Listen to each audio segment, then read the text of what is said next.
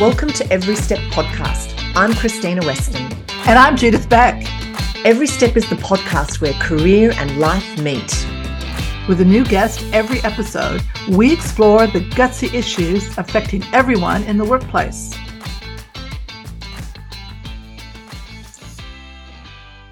Today, we welcome Joseph Healy and David Hornery, two very experienced bankers who turned banking on its head, creating a unicorn in the Australian banking sector. Disillusioned with big bank culture, Joseph and David started thinking about a startup that would improve and disrupt the banking status quo. Although they were self professed no spring chickens, they created a plan to start a new bank that would serve small and medium sized businesses a sector that big banks were neglecting. The name, love the name, guys. It's a nod to the smaller, weaker, to the fact that a smaller, weaker person can overpower a strong opponent through the efficient use of energy. Joseph and David, welcome. Lovely to have you with us today. When you first had this idea, what were some of the barriers that you had to overcome? Uh, David, do you want to kick off? Sure. Um, I think really it started as a concept for us in 2015. And I think the first step was about bringing that, you know, that idea, what was an idea to build a specialist SME oriented business bank down into a cohesive business plan. And I think, you know, that's a document that we we wrote and then iterated many, many, many, many times over the course of the following years. But to really to chat to get our eyes to to get our eyes ideas down, to unpack it, to be sufficiently you know, not being overly optimistic, to being realistic, not not pessimistic either, but to being genuinely realistic as to the credibility, uh, and the credibility of the idea and how we would actually bring it to market. I think then I wouldn't describe it as a barrier, but one of the things that we realized very early on was you can have a great idea that is well articulated, but ultimately your capacity to execute that is around the people that you can attract around you. Um, so not a barrier, but but certainly you know, something that we saw as being a fundamental deliverable if we were going to make this work. And we did, you know, and we were able to attract a really high caliber of talent around us. Um, and then I think really the the other question is because we're building a, you know, we aspired to build a bank. Uh, banks in Australia uh, require a lot of capital. And so, you know, one of the big challenges up front was to bring the investors on board, to be able to bring the idea, you know, to pitch the idea in a way that you captured the imagination of investors, uh, and that progressively you built that investor story over time, so that you know you could fund the you could fund the enterprise from the ground up, uh, and then you could build a sufficient inflow of capital, equity capital, that allowed you to build the balance sheet and then start to build some momentum.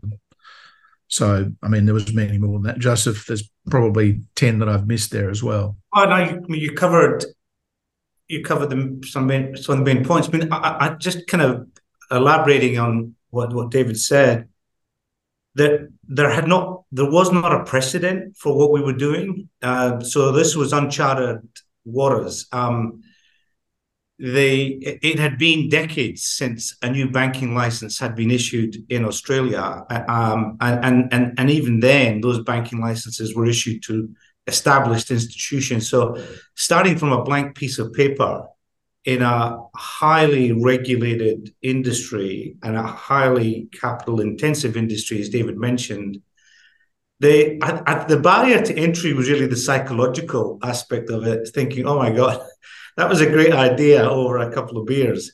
Mm. But actually, how do you make it happen, right?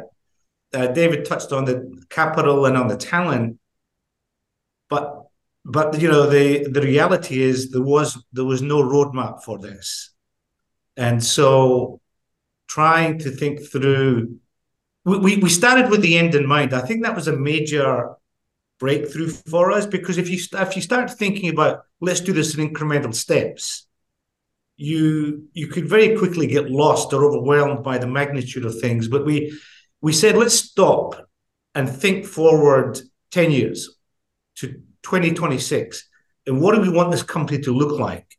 So taking the advice of Stephen Covey, let's start with the end in mind. And, and that vision of what we thought the company would look like was the light that got us through a lot of darkness in terms of how do you actually make this happen. So I, I would say there was a psychological barrier because this this was a huge undertaking um, that that was without precedent, was heavily complex in nature, um, and and I think we convinced ourselves that let's start with the end in mind.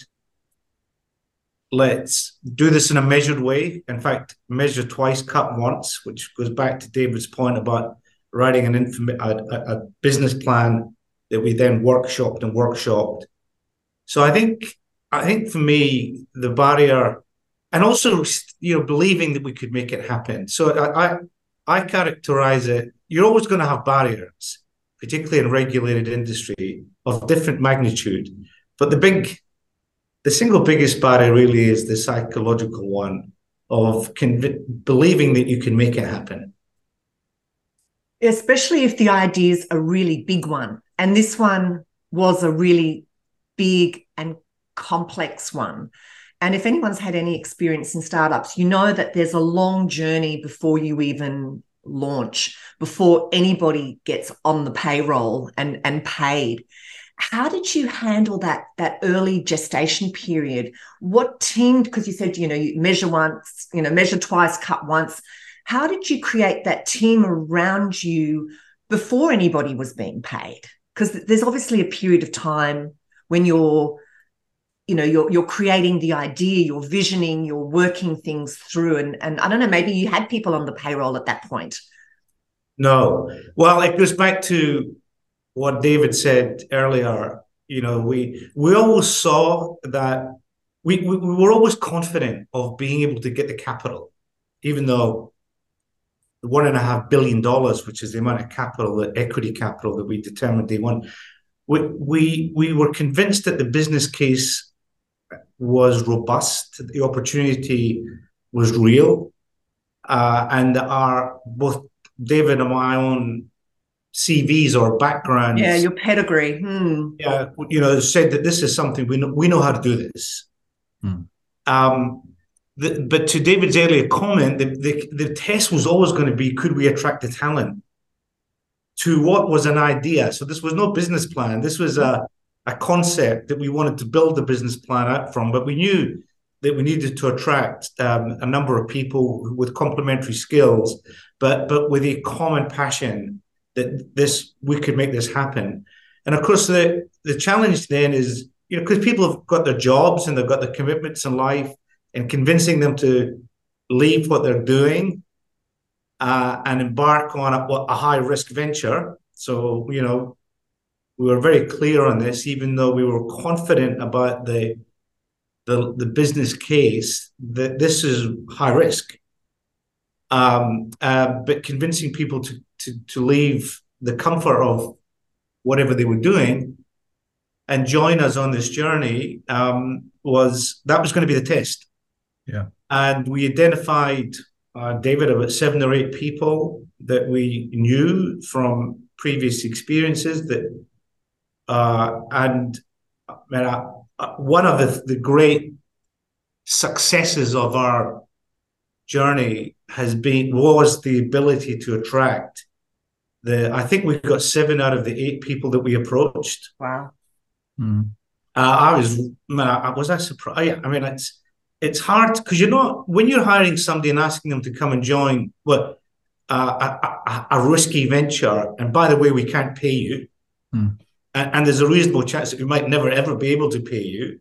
You're not just dealing with an individual; you're dealing with a family. Yeah, absolutely. Because he or she's got to go back home and talk about this, and that requires a, degree of um, skillful negotiation. but David, David, what would what what would you say? Oh, I just build on that. I think that's exactly right. Um, I think the I think the thing that assisted the cause was that from from day one we always had a very very clear sense of purpose. Yep. I think those that we approached for that first that that initial cohort um, saw and felt as we did that there'd been a fundamental market failure in the provision of banking to small business. Right? I mean, they all got it. They all saw the opportunity immediately. They saw the complacency with which small business was being dealt to. Um, and and hence the opportunity. You know, everybody nods and they go, "Yeah, that's a, that's that's a real opportunity." But I think you know, you and I have always shared a very common sense of purpose around what judo was built to deliver. You know, and we defined that very early on as you know being the most trusted um, business SME business bank in Australia, and people that means something to people you know over and above turning up and being the cog in the wheel in a big multi-layered bureaucracy to actually coming and doing something that genuinely has purpose set at the center of what it's about. Really not pretend. It's not the purpose that's written on the back of the lift wall or on the little key tab that, that you, you get given to remind you of your purpose if you're at a big organization but genuine purpose. And i think that was uh, I think that was an attraction too. They could see it, they could see the opportunity, they saw uh, also the the potential of doing something with real meaning. Absolutely, you know, which in many cases had been lost.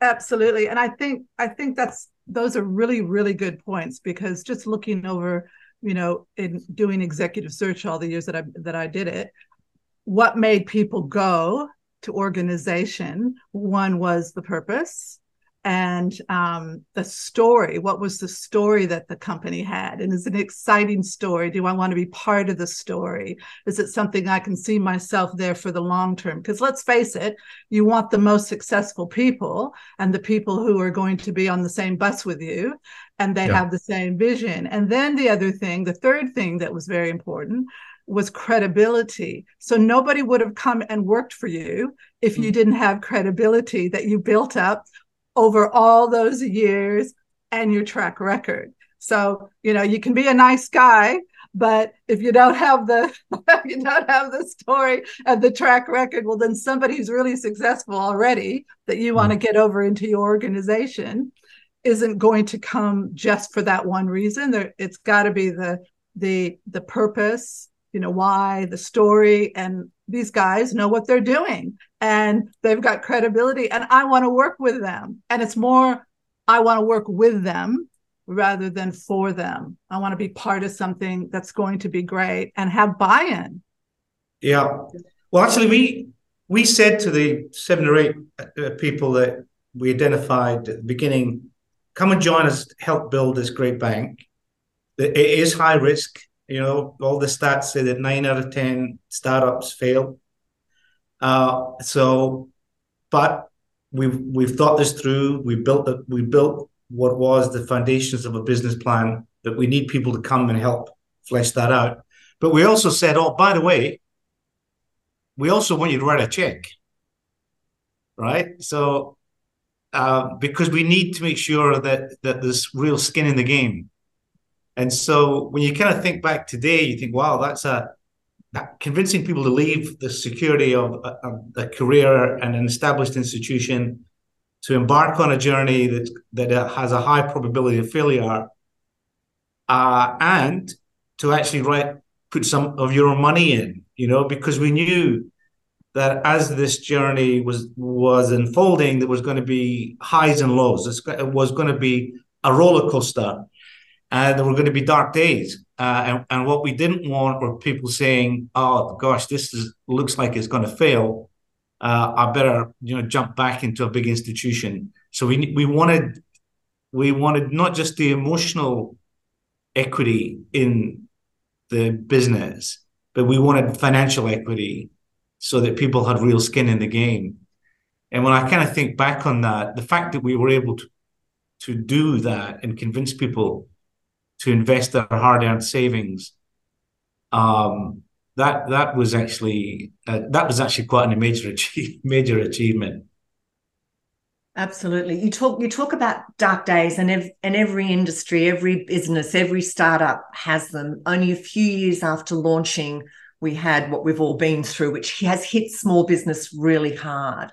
What are some of the darkest days that you've had to deal with as a business and, and how have you managed to get through it?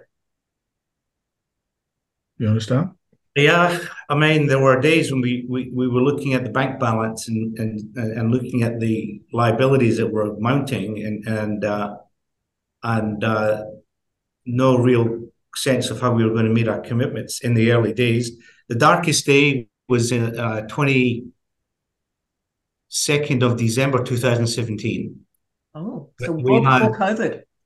Before COVID, we had um, we had an agreement from a number of investors to invest 120 million dollars in the company in two stages 60 million pre-christmas or by 31 december 17 and then another 60 million uh, by the end of march 18 uh, and there were a number of investors and so the first 60 or literally on a day or two before christmas uh, one of the investors withdrew Mm.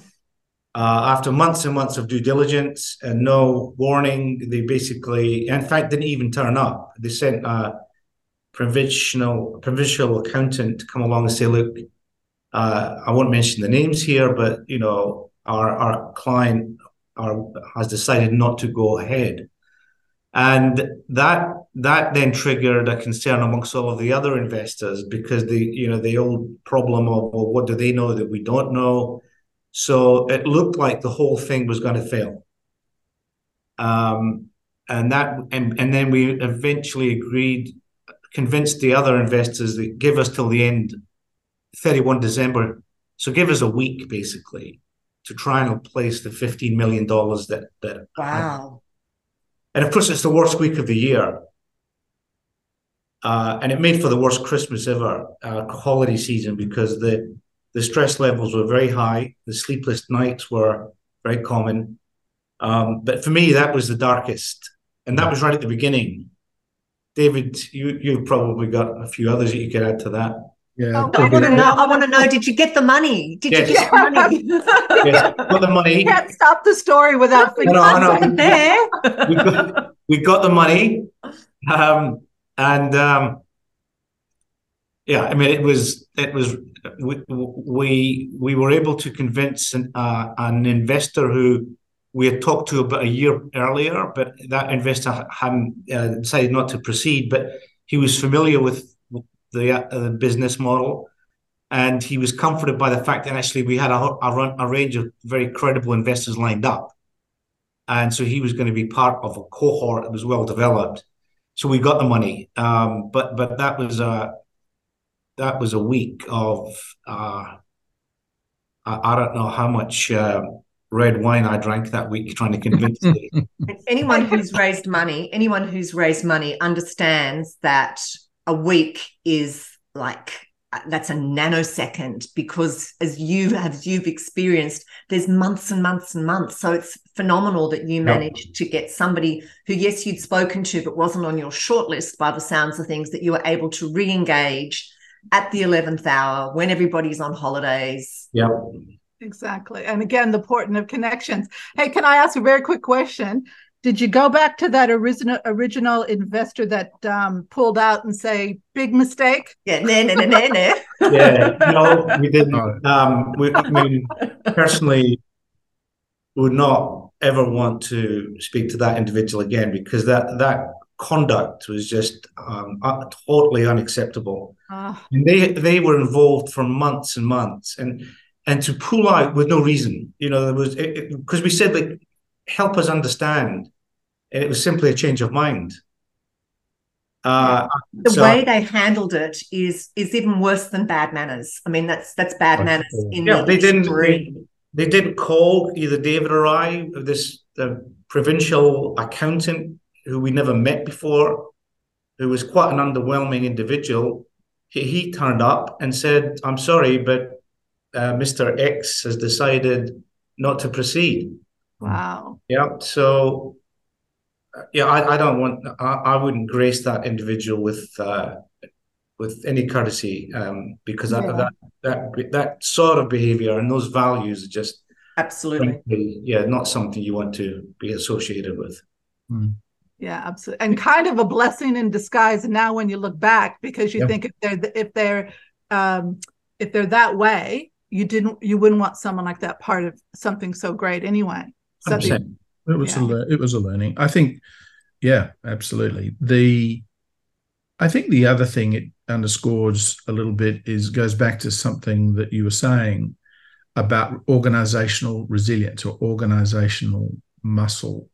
I completely agree with Joseph. That for me is the darkest day by by a distance. But you know, young organizations do inevitably, you know, come close to the wire many times in the in the initial months and years. Sometimes you can see where the the that darkness comes from. Sometimes you can't. But one of the things that I think we both learned along the way is the first thing that almost kills you is terrifying. The seventh thing, you don't know how you're going to deal with it, but you say, well, actually, we've dealt with six life-threatening experiences in the last 12 months. We're probably more more than likely to be able to. And then by the time you get to the 25th, you go, I don't know how we're going to solve this, but we will because we do. There's no don't don't want to signal any complacency there, but one of the things you realize is particularly you know for myself coming out of big organizations where you can kind of do that right and there's policies and there's huge capital reserves and there's 17 different departments and consultants and you are living by your own wits and that when you are when those wits are really put to the test particularly when you have as high a quality team as we had around us the capacity for problem solving insight creative response resilient response that organizational muscle just built and built and built. And so by the time you're several years in you know you've actually faced into a whole series of different icebergs you know that that are sort of metaphorically floating past you. But you know you do build that. But i agree with joseph that that uh that particular december was horrible. You, you, know that that resilience that um, and muscle that David alluded to was actually perfect, of course, when it came to COVID, because we were still fledgling. Um, we didn't get our banking license till April 19, and then COVID uh, came to our shores in March 20. Um, we were such a young company, and of course, I can always remember, and we, we still talk about it today. People say, "Gosh, you, I, me, and David were so calm." You know, when everybody else was running around thinking the world's falling apart. Um, people still mention that to me today when we kind of talk about people that have been with the company since those days. Have said what they remember was the calmness uh, of the approach that David and I took to the emerging storm and our ability to kind of navigate the organization through the choppy waters and the icebergs that were uh, some were visible, many were not. And I think that plays back to the comment about resilience and, and maturity, that that calmness of we will find a way. Yeah, I was, I was I was wondering to what extent that comes down, as you were saying, to that business maturity. You know, we often look at young people, and we were joking before we came on that we're all kind of late onset entrepreneurs, and we we're having a bit of a joke about that. But there is something about that. You've seen many cycles. I, I remember when I saw my first bond market crap out, and I was in funds management, and not a lot of people have gone through all those cycles but you've you've seen it all. Like you've seen the really tough times. You've seen the really boom times. You know what's going to happen. You flexed your muscles through those periods. Do you think that that's the part of it is that business maturity that you've been You've been through it, you've seen it, you've seen something. I, mean, I know you were forging something very different, and you couldn't necessarily go back to old networks because they they were in another world and you were in another world. But how much of it do you think comes down to the, the calmness that you were just talking about, to that business maturity and having seen many cycles? David? I think a lot. I think a lot. You know, I mean the um, the reality of starting a business when you're over 50 is that you do bring a, a, wealth of experience, judgment that can only really be built through experience and over time and seeing different kinds of situations, uh, particularly in financial services. Uh, and the fact that you've seen them, dealt with them, and that you've operated at a senior level through multiple different forms of crises or liquidity issues or market, you know, market big market disruptions for what driven by whatever reason, uh, does give you a solid base to stand from, and that. As Joseph said, when people kind of look to the leadership of the company and they observe that calmness, and that they see that there are clear experience based plans being laid down, that sets a tone. It sets a tone. And I think, you know, one of the unfortunate things about Australia uh, is how incredibly ageist it is. You know, uh, we talk in the book about Australia's uh, age commissioner, who put a report out a couple of years ago that said actually ageism is the most accepted and mo- most pervasive form of discrimination in Australia, far more so than gender and or race. And I think that's true. The flip side of that is that as we went into the market and were able to hire people, you know, that were you know 40 or 50 years old that had wealth of experience but were being fundamentally undervalued by the system that was a massive opportunity for us. So if you look at the caliber the experience the honed judgment as well as the capacity for mentoring and guiding and coaching you know the up and coming young staff that's a massive opportunity for us. Um, but i think it i think it counts a lot. And that going back to the previous conversation, the degree to which when you're building your own business from a blank sheet of paper, you have to build that. You're exercising that muscle and you're bringing that judgment to bear. So you're exercising that muscle more than it's ever been if you've worked in large companies. Joseph? I, I, I 100% agree. Um, the, uh, the also and this ties back to entrepreneurialism. I mean, to paraphrase, I, I, think it was former President Obama or one of his advisors that that uh, don't waste a crisis. And we and, and in our previous career history, there are several examples of where things were, you know, challenging. I can think of the GFC, for example where you said, look, there's no doubt there's going to be lots of challenges. And, and what you can confidently expect is that a lot of established players will pull up the drawbridge and, and pull down the shutters. Uh, and therefore, that creates an opportunity if, if we, in terms of if we're disciplined and measured and targeted, then we can actually not waste a crisis. And and the confidence that that we had in being able to, you know, again with COVID, we said, look, we we don't know and nobody knows where this is going to end, but we can confidently predict certain things. That the big banks are going to be really difficult to deal with. They're going to be overwhelmed. There's going to be good businesses that are seeking support uh, and can't find that support. They represent an opportunity for us, and that's exactly what happened that we grew the business um, in a way that we could never have imagined, uh, given the crisis that engulfed uh, uh, not just Australia but the world. So I think the you know the flip side of looking at a storm is to say where's the opportunity here, and are we positioned to take that opportunity? and I, you know, and and we'd done that before, so I, I was confident on that. And of course, you the people working for you are looking at that sort of leadership and thinking, "Wow, a they know what they're doing." and B, they see an opportunity when everybody else sees a crisis. And I think we did that great job on that actually. Yeah, that's exactly right. I'm I love that saying. And um, and I'm a firm believer of that too, because I even think, you know, looking over the years when I did executive search, we always would see the market when it was going to hit from the point of view people stop employing. And we always took the view of like you said, never waste a good crisis.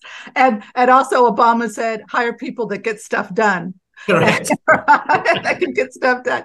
And and the thing is, is that um, that's where experience is so important because you do another another downturn comes and you go, yeah, this is this is a glitch, but we've seen these things before and we know we can get through it. But what's the opportunity? and what is it that we can take from this crisis from a business point of view to get us on the other side rather than sit there and twiddle our thumbs and wait for it to end take take the opportunity and find out what the what it is and go for it because it could it could last for years obviously covid has last lasted a lot longer than what people thought and the ones that actually took the initiative to move forward did so very quickly yeah, I, agreed, agreed. Yeah, and the other thing is kind of re, is, is giving people reassurance that they should not be distracted by the noise. Now, one of the frustrating things about the noise in Australia is that the, much of the media commentary on conditions like this is over sensationalized. It's about as deep as a bird bath in terms of content. But you get crisis, crisis, front page, back page, interest rates going to go through. Uh, and because if you if you're influenced by what the media, the noise from the media, then that can actually be quite a significantly negative force. And we were able to shut that out and say, look, here is our view of what is going to happen here. Uh, and in, in, in, in not just in one single scenario, but two or three scenarios, here is how we're going to manage it. And this is a great opportunity you know? So i think I, I, feel that we did a really good job on that. And whilst never one never wants to invite a crisis um, I, I, personally feel that that from a judo perspective we are really well equipped to deal with and manage whatever conditions the world throws up yeah absolutely we, we talked about sorry Krystyna go ahead we talked about trust very, very early on, and kind of leads into where we've been talking about now. There's been crises, and but how do you build trust when you're a no-name brand? And this is one, you know, one of your core purposes is to be one of the most trusted brands in the small business sector. How do you build that brand from nothing? Like no one knows you. How do you get people to move their banking relationships? Because banking is all about trust to a to a no name okay yes you've got backing and the regulators you know ordained you and all of that but how do you get people to shift their business when they don't know you from a bar of soap literally well i'll i'll have a go david um, because this is actually quite a, it's a fundamental question when when we were architecting judo one of the core founding principles is that we uh, we will be um, a relationship centric bank. In a world where technology was replacing people, where the fashion was fintech and automate and digital, all of which are really important to businesses.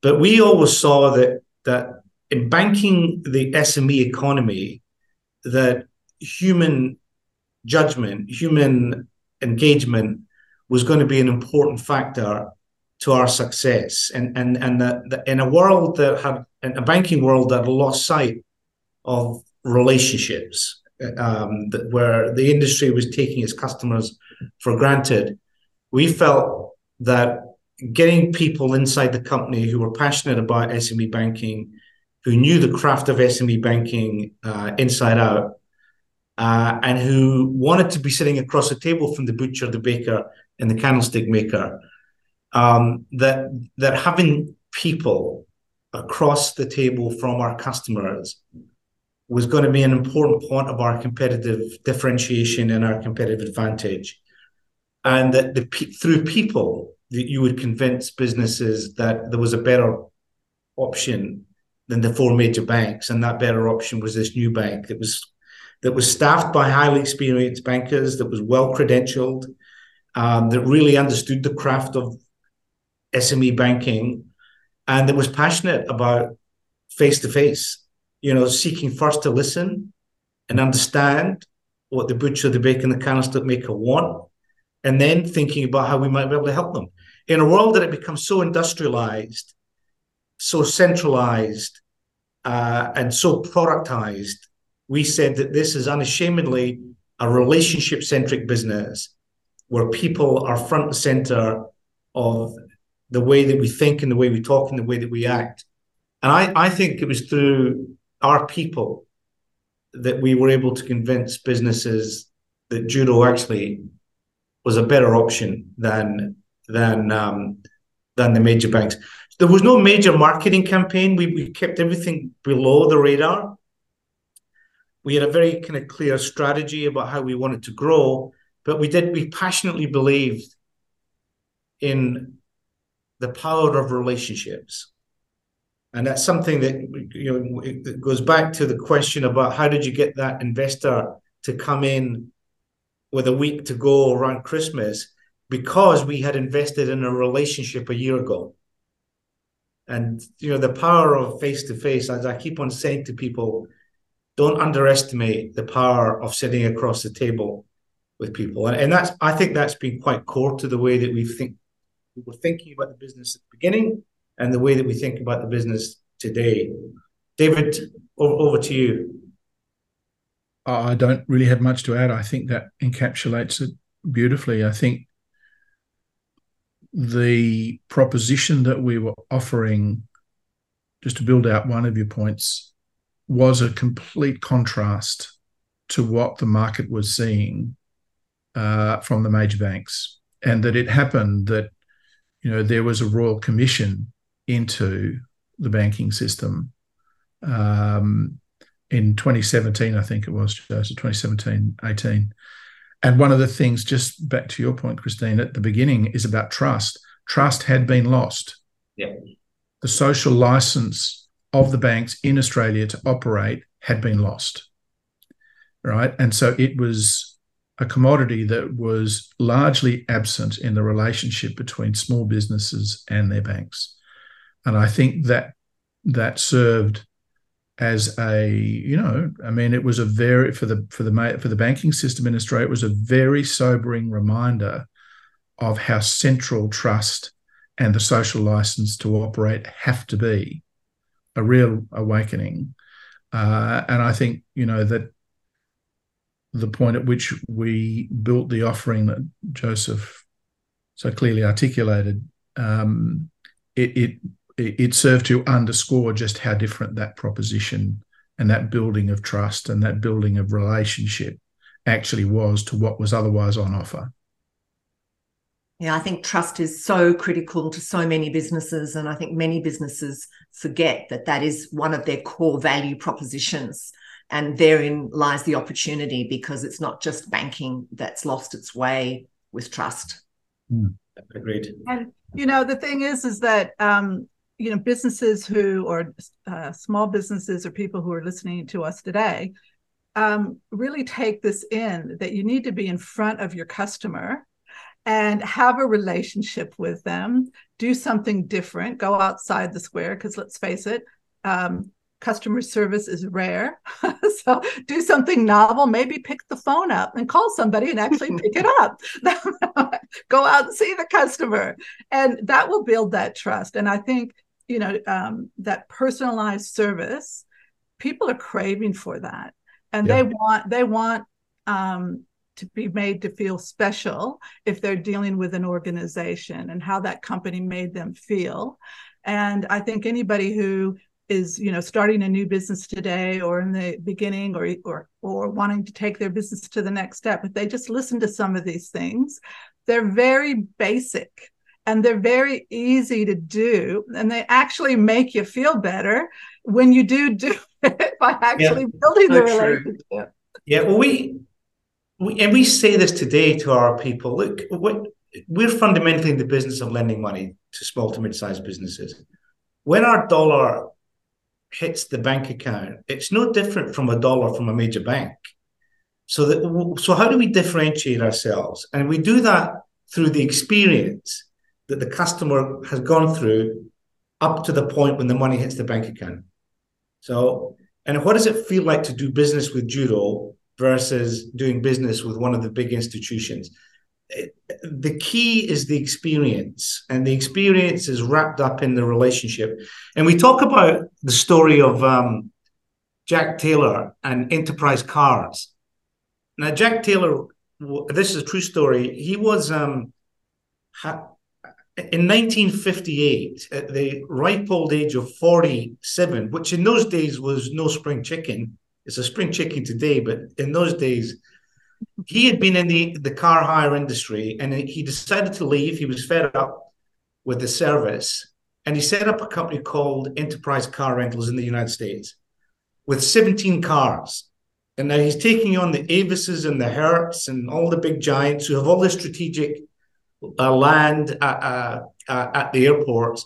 But Jack believed that he could build a business that was that was fundamentally about the customer experience. Because again, when the customer gets behind the steering wheel and and and turns the engine on, it's no different from being in a Hertz car or an Avis car or whatever other car. But what the difference is the experience of calling up or going seeing somebody and then getting the car keys. Now, fast forward to today, uh, enterprise car rentals has a market value that is greater than the sum of Avis, Hertz, and the other two big guys. And its secret sauce was customer experience. And that's that's Judo's secret sauce. It's how do people feel when they do business with us? It's, it's, common sense, isn't it? But it's not so common sense. in a world ain't that common. yeah, but in a world that wants to digitalize, industrialize, I mean, if you had to call your bank today to renew your credit card, right, your heart would sink, and you would go and get a stiff cup of coffee if it's the morning, or a stiff scotch if it's the evening, because you're about to write off four or five hours of your life. Yeah, that's exactly right. Right. Yep. Very true. The experience is poor.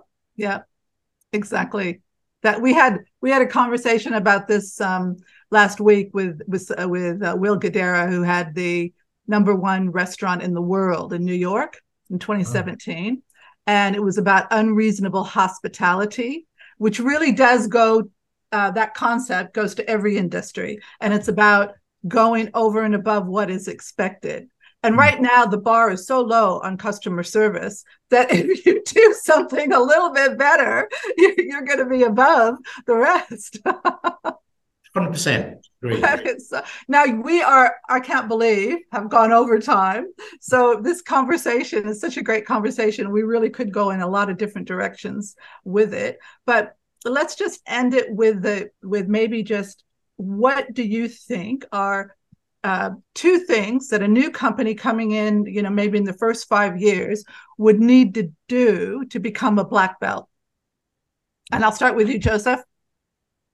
Well, be really clear on the problem that you're seeking to solve or the opportunity that you're seeking to prosecute. So clarity around what it, what why would people want to do business with you? For me, the more time you spend on that fundamental question the better. What's the problem that you're seeking to solve that the market is not solving itself? And we touched on that. Uh, and what's the opportunity? And then how do you prosecute that? So I, a clarity on that because I, I have seen so many businesses uh, start up with a with a fancy app, you know, with a piece of technology that is going to revolutionize in their minds, and then find themselves closing the doors and and, and closing the business a couple of years later because they haven't thought through what the customer is looking for and what they can do that is going to be better and different from what the market is doing. So it, it's basic stuff. Yeah, absolutely. David? Uh, I think sort of two points that I'd roll into one, just building on Joseph, it, and it goes to what where we began the conversation, is hire well. Think really clearly about the skills, the capability, the experience, uh, and the character of the people that you want to bring in around you to create that team. Really important. They can be an absolute multiplier of the organization's potential, but if you get it wrong, they can be a diluter of that of the organization's potential. Yeah, I, I would add also think big. Start with the end in mind. So don't don't start by saying, you know, let's see how we go, and then we'll we'll we'll cross that river by feeling for stones. Be really clear, and we, which is what we did. You know, use an analogy, we we built the foundations for a ten bedroom house when we only needed two bedrooms in the first five years. But we knew that as we were growing, that with the foundations in place, then extending the built the house, uh, the extending the bank was going to be easily done with good foundations. So start with the end in mind. We had a 10 year vision in 2016 going out to 2026. Uh, and that that vision of what we wanted Judo to look like was so, so invaluable to us as we were going through those dark periods in the early years that we never lost sight of what it is, the vision we had for the company. And one of the great sources of pride that Dave and I talk about from time to time is that vision is unchanged. You know, that in the strategic narrative around the company, the way we think about the company today is exactly the way we thought about it in 2016. And it just reinforces this think with the end in mind, measure twice, cut once, get make sure that you're absolutely on solid foundation. Um, and then then it's all about execution, you know. There's no pivoting here, pivoting there. Let's change the business because it's not working spend the time up front on thinking this stuff through. Take longer to get to market. There's an old old saying: if you want to go, if you want to go fast, go alone. If you want to go far, go together. Take the time, build a team, and think it through. I love that. I love it. I love Yeah. it. Krystyna? Yeah, I love I love that bit about product market fit that you were just describing then because I think that's what a lot of startups forget. They get caught up in their own passion or their own little world of what they think customers are going to want, but they don't actually go out and and and check and test and validate and and I love what you were saying there in terms of spending more time, invest more time to get that right, and then to your point, you won't be pivoting in a in a short period of time.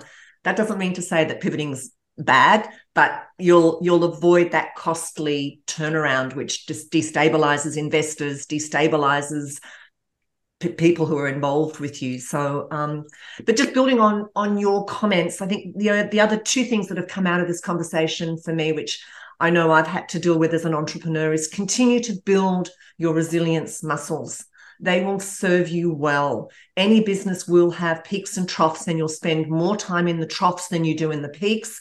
It's really easy to ride a bike downhill. The challenge is, is when you're in those troughs, how do you motivate yourself out of them? How do you motivate the team out of them? How do you create that that goodwill and that confidence that you will solve it, you can solve it, and you will get out of it together? And that's that's all about, you know, practicing and flexing those resilience muscles. Absolutely. I love all those tips. I would just add um that save for a rainy day because I was over the years 25 years in in business I that was my um, prime principle save for a rainy day because those rainy days will come. And don't overspend on things that you don't need as a business especially as a small business. Um, the other thing i would say is that um, if you're a race car driver, if you want to be a race car driver, you speak to an experienced race car driver. You don't get an Atari set and think that you can do it online and, and learn how to be a race car driver that way. Speak to the people who have been there, done that, and get mentors. And because those people are the ones that are going to be able to give you all that experience and what worked, what didn't work, because we all made mistakes, we all had ups and downs, we all had successes, and those are the people that you want to speak to. And I just want to close by if you haven't got the book Black Belt, you need to go out and get it. These guys have been there, they've done stuff, they've got stuff done. There you go. Yeah. Excellent. I love a great promotion. you know, learn from the experts. And I just loved having you guys on. We just really thoroughly enjoyed speaking to you, David and Joseph. Thank you so much. And uh, we could have spoken for hours on these. Subjects. Literally, literally. Thank you so much for coming on. Oh, thank really you. enjoyed it. Thank you. Thank you. For more information about Every Step and our guests, head to everysteppodcast.com. To be notified of new podcasts, please subscribe via your favourite listening platform. And of course, follow us on social media and direct message us to share your ideas about guests or topics.